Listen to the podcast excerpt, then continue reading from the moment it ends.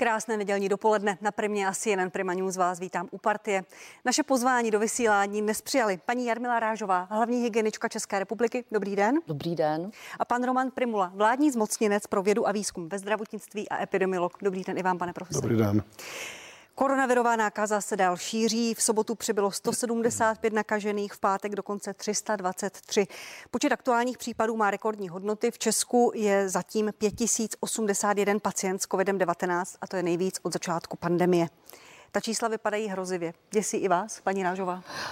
Tak eh, jako v poslední době ten vývoj je tedy vyšší, ten počet pozitivních případů. Na druhou stranu eh, děje se tak vlastně v jasných a lokalizovaných ohniscích nákazy, které tedy jsou pod kontrolou. Takže mě to zase až tak neděsí, protože se jedná vlastně o jev, který vidíme napříč Evropou a dalšími státy, že v podstatě ty počty případů jdou nahoru. Promiňte, eh, jsou ta jsou to stále ještě lokální ohniska, protože mapa výskytu je hodně podobná té jarní. Ta republika je víceméně růžová, jak můžeme vidět na mapě tak eh, to Někde jsou to určitě přepočtené Frídek, případy je, na 100 tisíc, ale eh, je to hlavně Frídecko, Místecko, Praha a pak středočeský kraj, jeho moravský kraj má vyšší počet případů na 100 tisíc obyvatel. Takže lokální ohniska, mm, které máte pod ano, kontrolou. ty lokální ohniska jsou opravdu pod kontrolou. Pane profesor, jak vy vnímáte ta čísla? Děsí vás? Například to páteční číslo 323 už bylo i nad hodnotami, které byly na tom jaře? Tak ta čísla, pokud se na ně podíváme čistě numericky, tak eh, samozřejmě velmi příznivá nejsou, ale eh, musíme si uvědomit eh, kontext, který tady je zcela zřejmý. My jsme dnes v úplně jiné situaci, než jsme byli v březnu, v dubnu. V podstatě to onemocnění se klinicky chová naprosto odlišně a není to jenom u nás v České republice, je to v celé Evropě, to znamená počet zemřelých je výrazně nižší a my si musíme uvědomit jednu věc, že ten virus se chová přirozeným způsobem. My, když jsme zrušili naprostou většinu těch plošných opatření, tak logicky eh, bude docházet k nárůstu a to zase vidíme ve většině evropských zemích.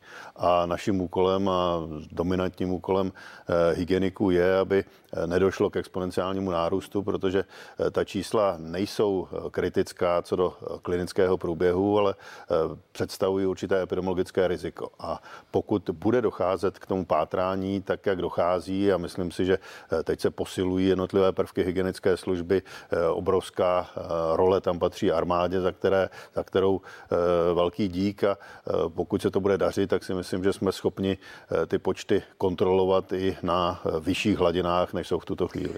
Když jste zmínil, pane profesore, že ten virus se chová jinak, čím to je? Máte proto vysvětlení, protože například epidemiolog Petr Smykal říkal, virus slábne, ze stejnou tezí přišel i pan premiér ve svém posledním facebookovém hlášení. Je to tak, že ten virus je slabší? Já bych nepoužil možná termín, že virus slábne. Ten virus se chová trochu jinak a e, vidíme, že tady je celá řada faktorů a různí odborníci analýzují, proč tomu je tak, že e, on naopak se možná šíří rychleji, než, než se šířil na začátku, ale klinicky e, ta onemocnění jsou skutečně méně závažná. A je tady celá řada hypotéz, ku příkladu dali do korelace výskyt v nějakých lokalitách nad 3000 metrů a paradoxně zjistili, že tady ten průběh je ještě mírnější levnější a je to v jedné zemi, to znamená, není tam nějaký takovýto vliv. Je to otázka ročního období, kdy eh, sice eh, tady není sezonalita a vidíme, že ten virus se šíří i v takovémto teplém období, nicméně ten klinický průběh je mírnější. Možná, že jsme si na něj trochu zvykli, protože byť eh, ta promořenost v uvozovkách je velmi nízká, ale už jsme se s ním teoreticky mohli setkat. Je to otázka v podstatě objemu zárodků, které se do nás dostávají, to znamená, ta expozice bývá v létě mírnější,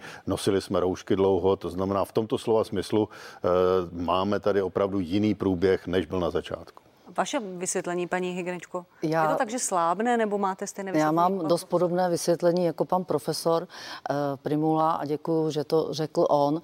Navíc eh, se velmi snažíme, aby vlastně ten virus se pokud možno nedostal do zranitelných skupin, to znamená zejména do eh, nemoc, chronicky nemocné populace a do, tedy do seniorské populace, když bych to řekla obecně. Byť neznamená, že když je mu někomu 65+, plus, takže nutně musí být velmi zranitelnou skupinou, tak to není.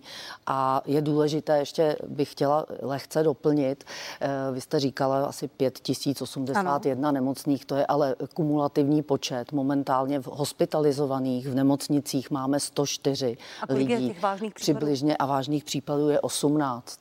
Takže to je číslo, to je nezatěžuje číslo, systém. Rozhodně nezatěžuje zdravotní systém, ty kapacity jsou mnohem vyšší zdravotního systému a to je vlastně ten záměr, že v lokalizovaném ohnisku, pokud se stane, že, že tedy tam jsou, eh, dostane se ta nákaza i mezi ty eh, starší eh, hmm. osoby, zejména a polymorbidní pacienty, když to takhle řeknu, tak v podstatě je potřeba dělat co největší opatření právě tak, aby se to do těchto skupin dostávalo minimálně. Mohla bych vás poprosit o informaci k těm 18 lidem, kteří jsou ve vážném stavu. Mají něco společného? Jsou to starší lidé, jak říkáte, polymorbidní pacienty. Mají, mají něco společného?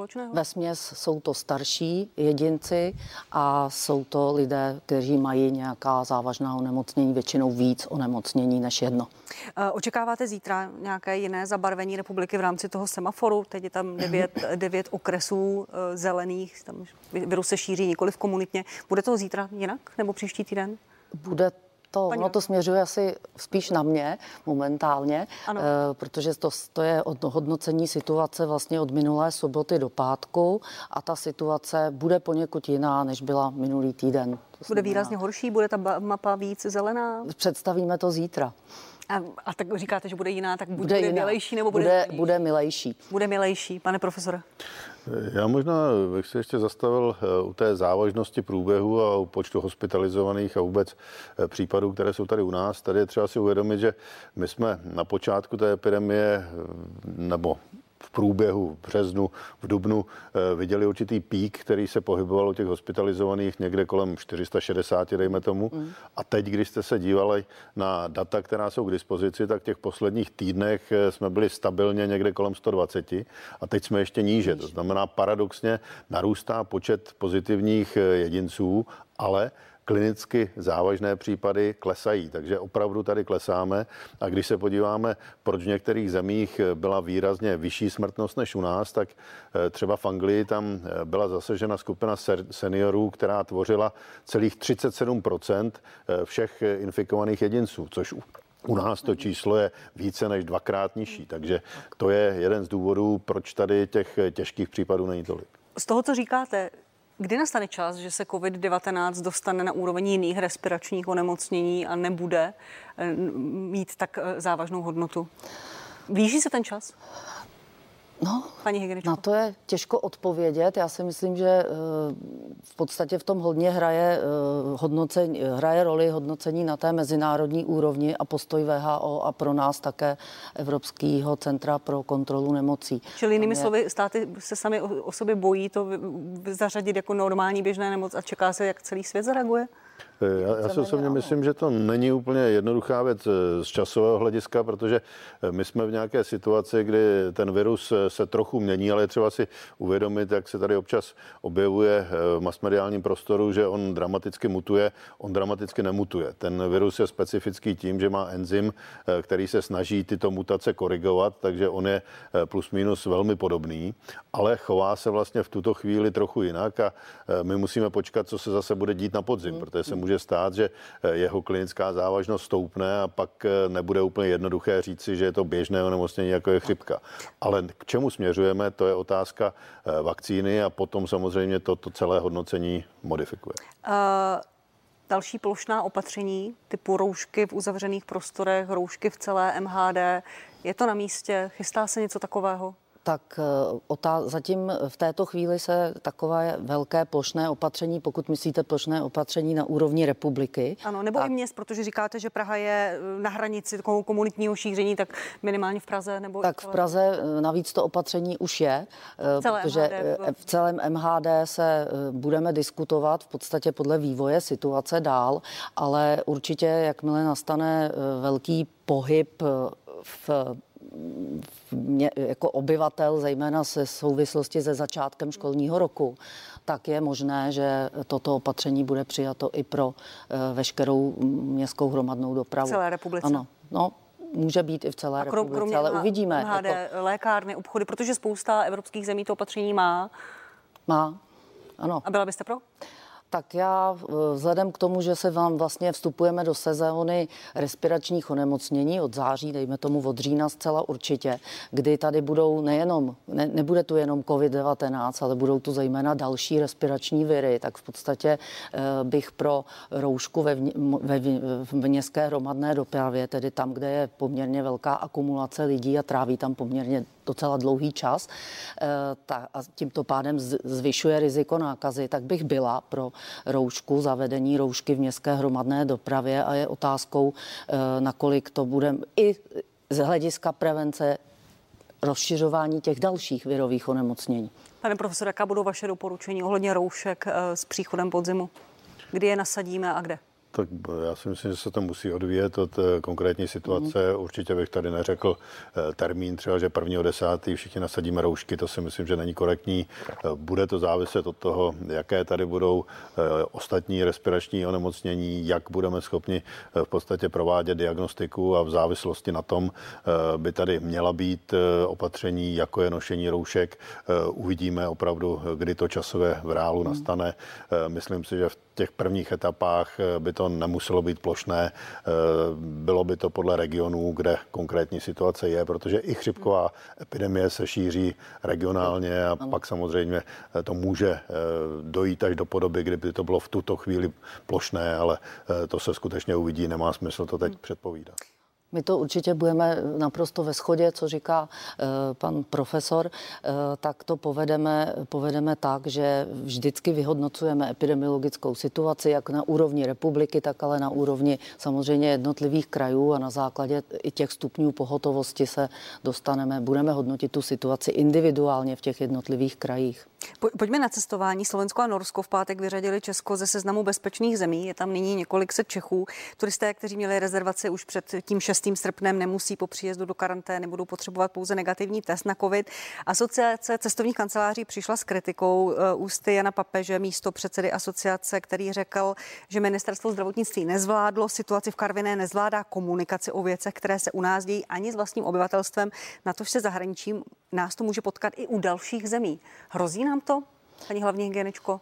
Tak eh, v Evropě je obecný úzus vyhodnocování té situace 14 dní dozadu a samozřejmě eh, a to je 16 případů na 100 tisíc anebo 20 případů na 100 tisíc. My se těmi eh, čísly v poslední době přibližujeme té 20, takže je to vlastně dáno na rozhodnutí toho místně příslušného, tedy v tomto případě toho daného orgánu ochrany veřejného zdraví, byť se třeba takto nemenuje tedy instituce veřejného zdravotnictví v té dané zimy, jak nastaví pravidla eh, a, vy, a co vyhlásí. Nedá se říct, já jsem také na to reagovala, eh, na pan, prohlášení pana Papeže, za prvé, eh, v, že, že ministerstvo zdravotnictví nějakým způsobem selhává, protože my pravidelně vyjednáváme s, jak s ministerstvem zahraničních věcí, tak s ministerstvem vnitra kvůli ochraně hranic tady, ale i komunikaci vlastně s, se zastupitelskými úřady naší republiky na jednotlivých, jednotlivých státech. Vydali jsme teď i doporučení, jak se mají lidé chovat eh, vlastně při pobytu mimo, mimo Českou republiku. A chci říct, že v pravidelně, a to je naprosto stabilní, myslím, že pan profesor eh, Primula mi to potvrdí, eh, vlastně my komunikujeme s úrovně epidemiologů v rámci Evropského rychlého systému varování, což je vlastně výměna dat o situaci eh, v jednotlivých členských zemí Evropské unie, o epidemiologické situaci v daném státu. A tam velmi zohledňujeme nebo pravidelně komunikujeme to, že se u nás jedná o ty lokální ohniska a že jsou lokalizovaná, že tu není komunitní přenos. To tam všechno reportujeme, neříkám, že denně na denní bazi, ale prakticky na denní bazi a vyměňujeme si ty informace. Tudíž eh, mediální kampaň eh, si myslím, že v tom nehraje roli, protože to posuzují opět další eh, pracovníci, kteří vlastně posuzují tu epidemiologickou závažnost a měli by posuzovat ještě další faktory. Máte informace o tom, že by nás mohly takto zařadit mezi netolik bezpečné země i další země Evropy, respektive svět? Většinou to vyhodnocuje se na začátku týdne a máme k tomu pravidelná setkání, takže zatím ty hlášky nemám, ale pokud, pokud by ta situace vedla dál a ona vlastně může se to stát, že tím, jak se poměrně zvýšily počty testů, masivně se testuje v těch ohniscích, tak nám logicky ty pozitivní přibývají. Takže, takže může se stát, může že se některé stát, další země? Ano. Vy byste může. Já to nemůže, nemůžeme to vyloučit, že to tak bude. Kdo z vás podle, má, kdo z vás, kdo podle vás má největší obavy? Jsou to Chorvati vedle Slovenska? Mohlo by se to tak, stát?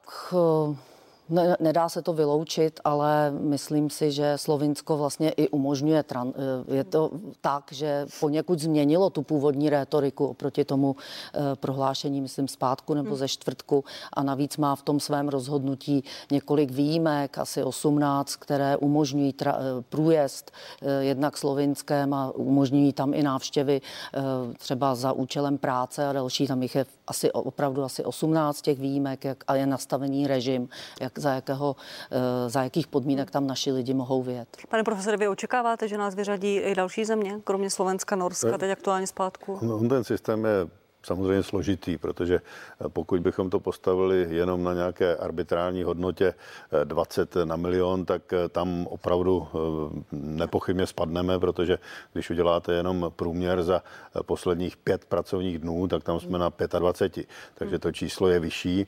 Na druhou stranu je třeba si uvědomit, že tady hrají roli i jiné faktory a už to je otázka jak toho případného komunitního přenosu, ale je to i otázka třeba protestování, protože Hmm. Některé země testují skutečně málo a tím vlastně zastírají skutečné hodnoty a e, jsou kritéria, že pokud e, ta pozitivita v testech je více než 5%, tak taková země je rizikovou. E, to my v tuhle chvíli ještě nejsme, takže mělo by se brát v potaz mnohem více faktorů a druhá věc je, že teď se dostáváme do určité situace, kdy z hlediska některých zemí by to bylo trochu alibistické, protože u nich ta situace je minimálně srovnatelná. Pokud já bych bral nějakou nějakou partnerskou zemi, kam cestují naši lidé za rizikovou, tak by to riziko mělo být výrazně vyšší než u nás doma. A proto si myslím, protože ta situace se horší v celé Evropě, eh, že se k tomu bude postupovat podstatně vstřícněji, než tomu bylo v minulosti. Pokud já bych někdo očekával, že nás někdo zařadí na takový seznam, eh, tak by to mohly být pobaltské země, které mm.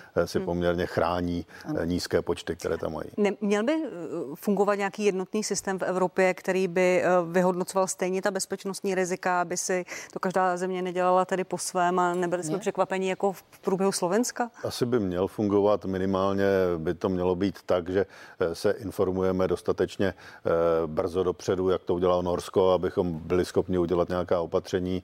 Eh, u Slovenska to je občas velmi narychlo, takže celý ten systém se dostává do problémů, ale musíme si uvědomit, že když se podíváme třeba na turisty z Francie do Španělska naopak, tak obě tyto země dnes mají poměrně veliké přírůstky a je trochu iluzorní, že by se vzájemně handicapovali, protože pro ně je to prakticky srovnatelné riziko. A když jsme zmínili Chorvatsko, Chorvatsko je tam spousta Čechů a spousta Čechů tam ještě v srpnu zamíří. Pan docent Maďar tento týden uh, kritizoval lidi, kteří byli na párty v Chorvatsku uh, na pláži Zrče uh, na, na, Polostrově, na ostrově pak.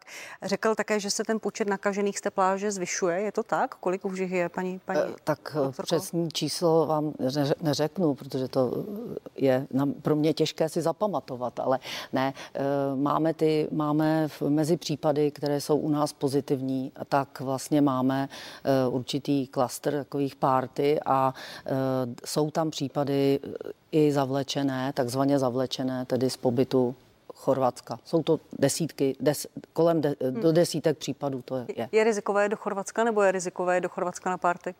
Tak rozhodně je rizikové jet do Chorvatska na párty a nemusím jezdit do Chorvatska na párty, ono je rizikové jít na párty v Čechách, protože v podstatě máme několik klastrů, nebo jeden velmi významný, tady tak pražský, ano. ano, který nám zasáhl do, do vlastně naprosté většiny skoro krajů České republiky a e, vlastně e, nemusí, pokud se bude, budou teda lidé nebo my se budeme chovat vlastně rizikově, tak v potom zvyšujeme riziko vzniku těchto klastrů a a je jedno, jestli se tak chováme tady u nás, anebo, nebo v Chorvatsku. Tam je ještě problém, že eh, tady jsme vlastně jakoby Česká republika, samozřejmě máme tu nějaký podíl poměrně velký, zejména v Praze cizinců, kteří jsou pozitivní. Totéž se můžeme říkat i o Moravskosleském kraji, protože tam je podíl cizinců ve smyslu pendlerů z Polska a také ale pendlerů ze Slovenska, takže i tyto případy se počítají vlastně do, eh, do těch našich pozitivních případů.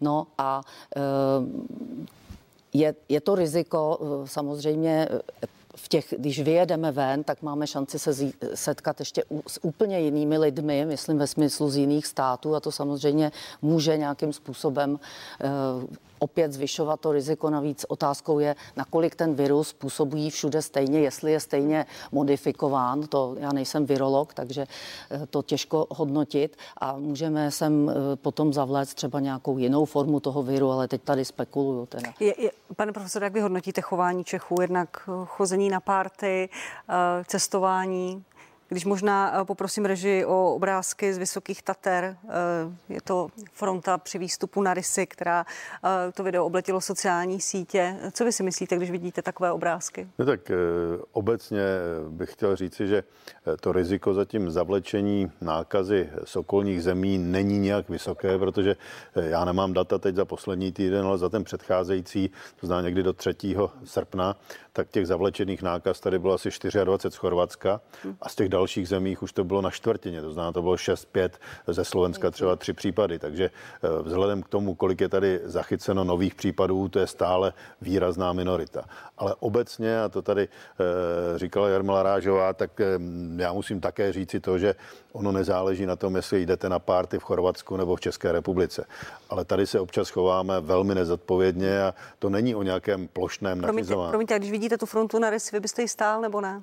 Ne, tak já, já si myslím, že my jsme díky tomu, že jsme tu turistiku eh, víceméně zúžili hodně do eh, Tuzemska nebo na Slovensko, tak eh, teď tam opravdu vidíme naprosto přelidněné akce, které vedou k tomu, že tam to riziko je větší, protože a dejme tomu, že když tady budu stát ve frontě, tak ještě to riziko není takové, jako je riziko v těch jednotlivých barech, kdy stojím u barového pultu a tam z 50 cm zpívám, protože tam stačí jeden člověk, který je opravdu nakažen a díky eh, běžné mluvě na to, že během zpívání dochází k tomu, že tam vytvářím aerosolový oblak a v podstatě jsem schopen nakazit desítky lidí, takže v tom já vidím největší riziko. Mm. Jaké místo je podle vás, kam by vy jste nešli, nebo maximálně s respirátorem, paní doktorko? Je to párty? Tak, eh, Klub? Tak já na party už moc nechodím, ono je to taky já, já to chápu, ale obecně, kam byste ale, nešla, uh, nebo maximálně jako, z Jako pravdou je, že, že ty party prostě rizikové jsou, takže asi bych se jim hodně vyhla. A pak, eh, pak bych možná nešla úplně momentálně jako bruslit třeba, protože a hrát hokej, což já nehraju, ale máme vlastně docela hodně klastrů z toho, jak vlastně se, když se dostane pozitivní člověk nebo člověk, který je teda bezpříznakový a neví o tom, to ještě chci podotknout, a hraje eh, intenzivně hokej, tak v této chvíli v podstatě eh, tím, jak je velká teplota venku a dole musíme mrazit, že jo, musí ta no. plocha být ledová, tak tam vzniká vlastně velké množství taková vrstva aerosolu, která se drží eh, v vlastně poměrně nízko u té země, tam, kde ty hráči hrají, dýchají a navíc si taky vyměňují flašky a další hmm. věci, popíjejí z, z různý, ze stejných lahví, to taky je další moment, ale díky těm kapénkám tady v tom aerosolu, eh, který se drží, tak je mnohem větší šance a navíc oni mají fyzickou aktivitu, takže dýchají taky mnohem zhloubš a víc intenzivně, tak se vlastně ten potenciál šíření té nákazy tam je velký. Hmm. Tím nechci říct, že se nemá bruslit, ale musíme zamezit přístupu lidí a taky snížit počet lidí na stadionu obecně, aby se tam ta nákaze nešířila. Máme z toho, myslím, minimálně devět klastrů v republice. Kam by nešla Roman Primula?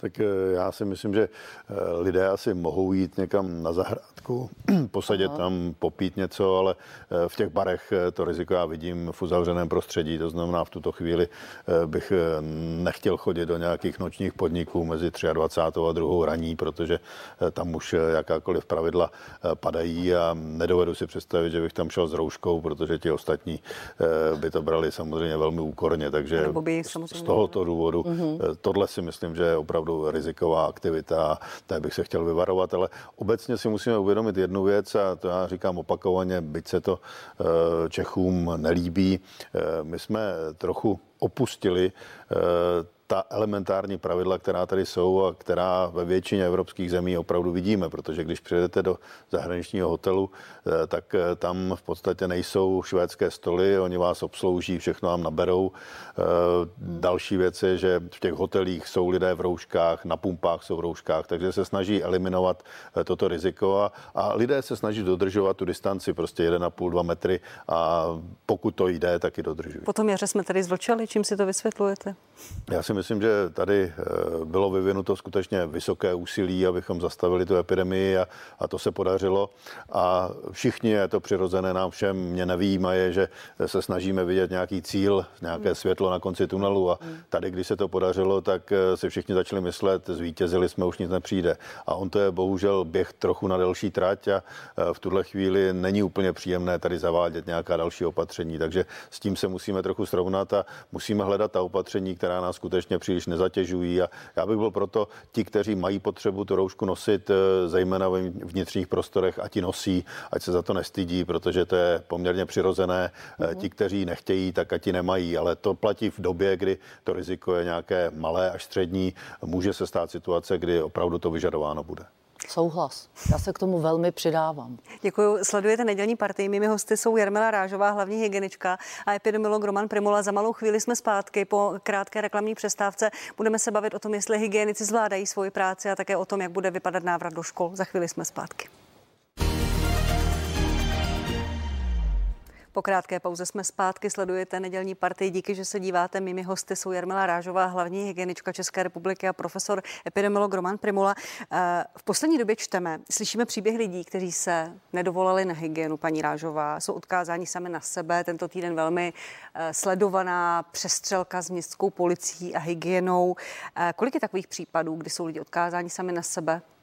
Já si myslím, že jich je velmi nízké procento, eh, protože máme eh, vlastně dohledáno naprostou většinu případů a eh, může se stát, že se sta, může se stát, že dohledáváme některé lidi nebo kolegové v krajských hygienických stanicích, dohledávají ty lidi třeba dru, většinou kontakty toho nakaženého, protože nakaženého najdou, jakmile dostanou pozitivní výsledek z laboratorního systému, eh, tak vlastně okamžitě kontaktují toho dotyčného.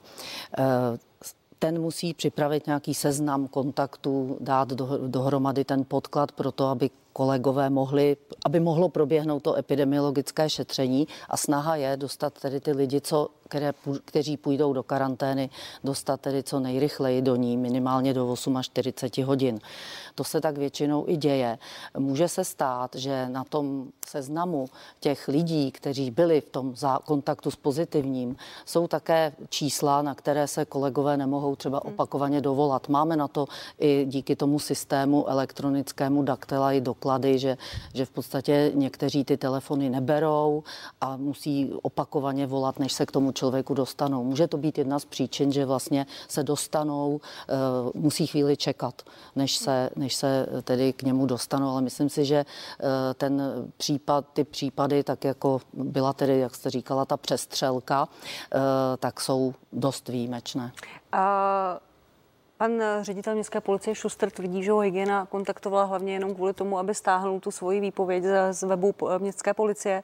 Vám se podařilo dohledat, kdo to byl, jestli je to opravdu pravda, protože to, co tam popisuje, bylo z mého pohledu závažné a ukazovalo na pochybení nejenom lékařů, ale i hygieny. Tak eh, určitě eh, případě pozitivního měl ten lékař, nebo v podezření na to, že se jedná o COVID+, plus, tak pozitivitu, tak eh, měl určitě praktický lékař toho člověka eh, indikovat k vyšetření. To si myslím, že je zcela jako jasné.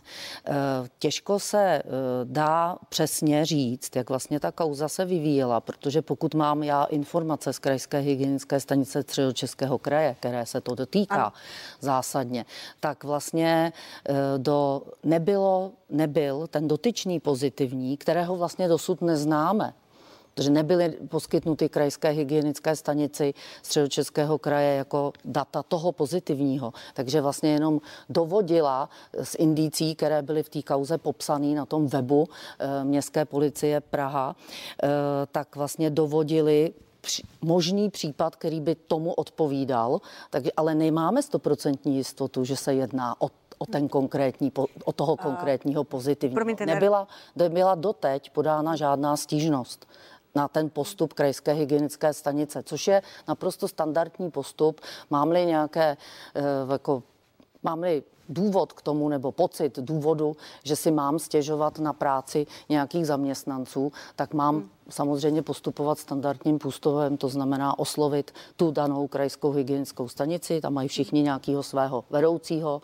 a to se prošetří ten postup. Odborář pražských strážníků pan, pan Krbek říká, že ten dopis sepsal přímo pan Šustr, že to byl jeho případ a jeho syn. Vy takové informace máte? Ne, nemám takovou informaci. A Pane profesore Primulu, když se sledoval ten případ, pochybila hygiena, pochybili hygienici, nebo to byl podle vás ojedinělý exces? Eh, já bych nechtěl komentovat tento konkrétní případ, protože eh, nemám dostatek dat. To, co jsem dělal v mass médiích, tak jsem samozřejmě nějakým způsobem zaregistroval, ale obecně já bych chtěl říct jednu věc. V tuhle chvíli eh, ten systém samozřejmě má nějakou kapacitu a my se dostáváme do pozice, kdy tady jsou stovky nových případů a oni musí ve velmi krátké době, jak už tady bylo bylo řečeno, vytrasovat eh, potenciální kontakty. A to je velmi náročná věc. To znamená, eh, setkáváme se čas od času eh, s nějakým neúplně standardním postupem, který já lidsky z hlediska vyčerpanosti těch lidí chápu, ale epidemiologicky by mohl tvořit problém. Na druhou stranu mám informace i od pana plukovníka Šnajdárka, že ten systém je posilován, armáda tam dává opět mediky plus další osoby, aby bylo možno ten proces urychlit urychlovat, protože nemělo by se stávat to, že pozitivní osoba eh, je v tom systému ponechána delší dobu, než je nutné. To znamená, měli bychom je opravdu eh, dát eh, do karantény, případně izolace, tak, jak to je potřeba. A tohle je věc, na kterou se musíme soustředit. Pár případů, kdy se to nějakým způsobem porušilo, tady je, ale myslím, že je snaha je eliminovat a věřím, že tak, jak teď jsou posilována i ta call centra, že toho bude méně a méně, protože to, co je rozhodující, aby se ten občan měl kam dovolat a musíme si uvědomit, že ta zátěž se začíná blížit tomu, co bylo na začátku. Uh-huh. A tady čekali lidé třeba ve frontě x hodin a to není úplně dobře. Teď už to je mnohem lepší, ale potřebujeme překlenout ty různá hluchá místa, která tady jsou a e, ten systém dále posílit. Zvládá hygiena situaci nebo jsou už hygienici natolik přetížení, že k takovým excesům bude docházet? My ten e, systém posilujeme, tak jak zmiňoval Roman, a e, posilujeme ho jednak o mediky, kteří právě vytvořením takové centrální linky, která by informační, která by vlastně sejmula eh, postupně, teď momentálně funguje teda v Praze, kde je posíleno o dalších pět mediků, aby navolávali a mohli, mohli eh, kontaktovat rychleji, tedy eh, ty buď nakažené, anebo jejich kontakty. Ono jde zejména o ty kontakty, protože třeba eh, včera, kdy Praha měla poměrně velký nárůst pozitivních případů, tak vlastně obvolala, bylo voláno 235 hovorů prakticky prvních, to znamená tomu nakaženému a zároveň dál jeho kontaktům. Takže si myslím, že, že se eh, posiluje ta kapacita a ona je vlastně nejvíce vytížená právě v těch velkých ohniscích. Praha, Karviná. Zrovna tak mám příklad i toho, že díky tomu sdílenému systému a jeho napojení, postupnému vylepšování celého systému té chytré karantény, nebo lépe řečeno spíš těch elektronických nástrojů, který není jeden, ale je jich eh, celá řada vytvořená během eh, vlastně třech, třech čtyřech čtyřech měsíců, tak pomocí vlastně toho daktel, daktely, kde se telefonicky navolávají ty pozitivní případy a jejich kontakty, tak vlastně v době největšího výskytu v, v Moravskosleském kraji pomáhalo kromě toho, že volalo 90 lidí z té krajské hygienické stanice, tak vlastně navalávali dalších 12 krajských hygienických stanic, takže posílili kapacitu eh, té moravskosleské kresky až na celkový počet 187 volajících. Navolali tam ohromné množství eh, vlastně minut, asi 76 tisíc minut volání eh, a po, velmi to posílilo to, že to šlo vlastně všechno rychleji, ale naprostá většina těch případů je, že pozitivní je volán ten den, kdy hygiena získá jeho výsledek, pokud zdvihne telefon. Ten strážník píše eh, v tom svém, v tom svém vyjádření, že za test jako samopláce zaplatil 4,5 tisíce korun. Je to možné, neměly ty testy být, respektive ty ceny zastropované? pane profesore? Mě ta částka trochu překvapuje, protože normálně eh, v systému eh, tady byla částka asi 1750 korun. Eh, to, co se děje na letišti, tak tam je expresní příplatek, kdy ta částka může dosáhnout limitně až 9 tisíc korun, což je hmm. částka téměř astronomická, přesto tam je obrovský zájem, ale ve standardním režimu je snaha, aby ty testy opravdu se vešly do 1750 korun. Ba co více, myslím si, že není daleko doba, kdyby tady měly být testy ze slin, které budou výrazně levnější a tady si myslím, že bude záhodno tyto testy dát i veřejnost. A vy jste nějak paní hygieničko neprošetřovali, proč ta cena je taková, když ani pan profesor si neumí vysvětlit, proč tak, je taková? Ne, neprošetřovali. Je to standardní, že testují 4,5 tisíce, protože jsme slyšeli, že ten strop je zhruba u té částky 17 To je to, co korun. proplácí za ten test pojišťovna, hmm. takže v tom je ta cena hmm. daná. To těžko u toho soukromého, kdo provozuje jako soukromně tu laboratoř, laboratoř tak, nebo lépe řečeno to odběrové místo, tak hmm. Má Pojď... asi nějaké náklady další. Pojďme dál. Uh, nechci školáky strašit, ale za neúplně mnoho dnů začíná školní rok. Existuje nějaký plán, jak bude ministerstvo postupovat, pokud se ta situace zhorší, jak budou školy zavírány, nebo jestli budou zavírány jednotlivé třídy? Je na to nějaký plán? Ano, je. Máme, ten plán je připravován dohromady s Ministerstvem školství, mládeže a tělovýchovy, eh, protože je potřeba vlastně spolupracovat se školstvím a s těmi, kteří vědí, jak přesně eh, probíhá, mohou organizovat ta organizační opatření k tomu, aby se došlo k, k vlastně k snížení eh, přenosu nebo rizika přenosu nákazy. A ministerstvo zdravotnictví k tomuto manuálu dává eh, takové doporučení postupu. A zároveň eh, to ladíme i, jaký postup by byl v jednotlivých stupněch eh, pohotovosti ve veřejném zdraví, to je tedy ten semafor od bílé až do červené. A máme to teď v pracovním jednání s tím, že jsme se domluvili, náš pan minister s panem ministrem Plagou, na tom, že zveřejní vlastně Eh, celou tu strategii někdy kolem poloviny srpna. Takže já bych o tom nerada komunikovala, co jsme to mluvili, že to budeme komunikovat společně, Dobře, až to bude na chápu, stole. Zkusím to na vás, pane profesore. Eh, dočkej se rodiče a školáci, studenti toho, že budou zavírány celé školy? Tak eh, já, já si osobně myslím, že v tuto chvíli je naprosto nezbytné, aby, aby se do školy začalo chodit, protože mm-hmm. ta doba, eh, po kterou žáci a studenti nebyli ve škole, je eh, natolik dlouhá, že při závažnosti tohoto onemocnění v tuto chvíli si myslím, že je nepředstavitelné, aby se do škol nezačalo chodit. A e, v září e, ta situace může být e, podobná stávající situaci, může být nepatrně horší, přesto si myslím, že by to nemělo vést k tomu, že bychom bránili přístupu dětí do škol. A budou nepochybně opatření a já říkám, já jsem neviděl ta výhledová opatření, která se připravují, ale myslím si, že v tuto chvíli by to nemělo být na bázi, že budeme pouštět třeba každý lichý a sudý den polovinu třídy nebo na polovinu jiným mechanismem. Myslím si, že by to měla být celá třída za nějakých eh, kautel, aby nedocházelo k dalšímu šíření třeba mezi třídami a eh, aby se zejména nastavili, a to já považuji za klíčové, protože mezi těmi žáky skutečně naprosto nepravděpodobné, že by došlo k nějakému závažnému průběhu, ale musí být nastavena pravidla eh, pro rodinné příslušníky a zejména seniory v těch rodinách, aby tam nedocházelo k zavlékání nákazy. Takhle bych to já postavil. Na začátku října nás čekají volby do krajských zastupitelstev a třetiny Senátu. Sněmovní strany a ministerstvo se v týdnu dohodly na třech variantách voleb pro lidi v karanténě. Má to jít z auta ve speciálních ukrscích nebo prostřednictvím výjezdních komisí. Za vás je to takto v pořádku? Ano, my jsme byli součástí té pracovní bezpečné? skupiny, takže se vlastně ministerstvu vnitra navrhla některá opatření, která mohou přispět k tomu, aby nedocházelo k, nebo aby se snížilo riziko eh, šíření nákazy.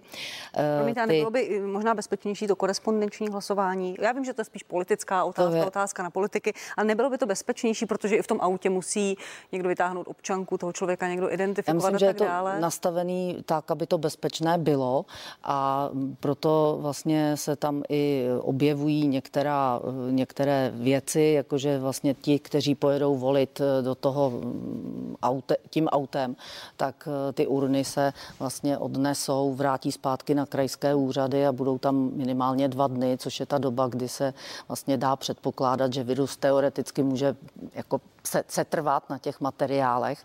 Takže si myslím, že z tohoto hlediska to bezpečné je. Ty podmínky jsou nastavené, myslím, velmi jako tak, aby to riziko bylo naprosto minimalizováno a znamená ještě také jsou, je myšleno i na, na to, jak budou vybaveny jednotlivé volební komise a potom ti, kteří budou ty lísky sčítat, takže musí samozřejmě mít eh, některé ochranné pomůcky, které... Že přijdou komisaři v těch skafandrech ochranných. Ano, no, tak eh, to ano, to ano, pokud jdou do, eh, do místa, kde jsou lidé buď nemocní nebo jsou v karanténě, tak ano, ale já teď myslím ti, kteří potom budou všechny všechny ty urny mít na jednom místě a budou sčítat vlastně lístky a budou muset je otevřít a říkat, jak tedy bylo voleno, eh, tak ta komise sčítací musí mít také třeba aspoň rukavice, dezinfekci, roušku a tak dál. Na to je myšleno eh, v tom novém vlastně ne zákoně, ten nastavuje podmínky volební, voleb na letošní podzim,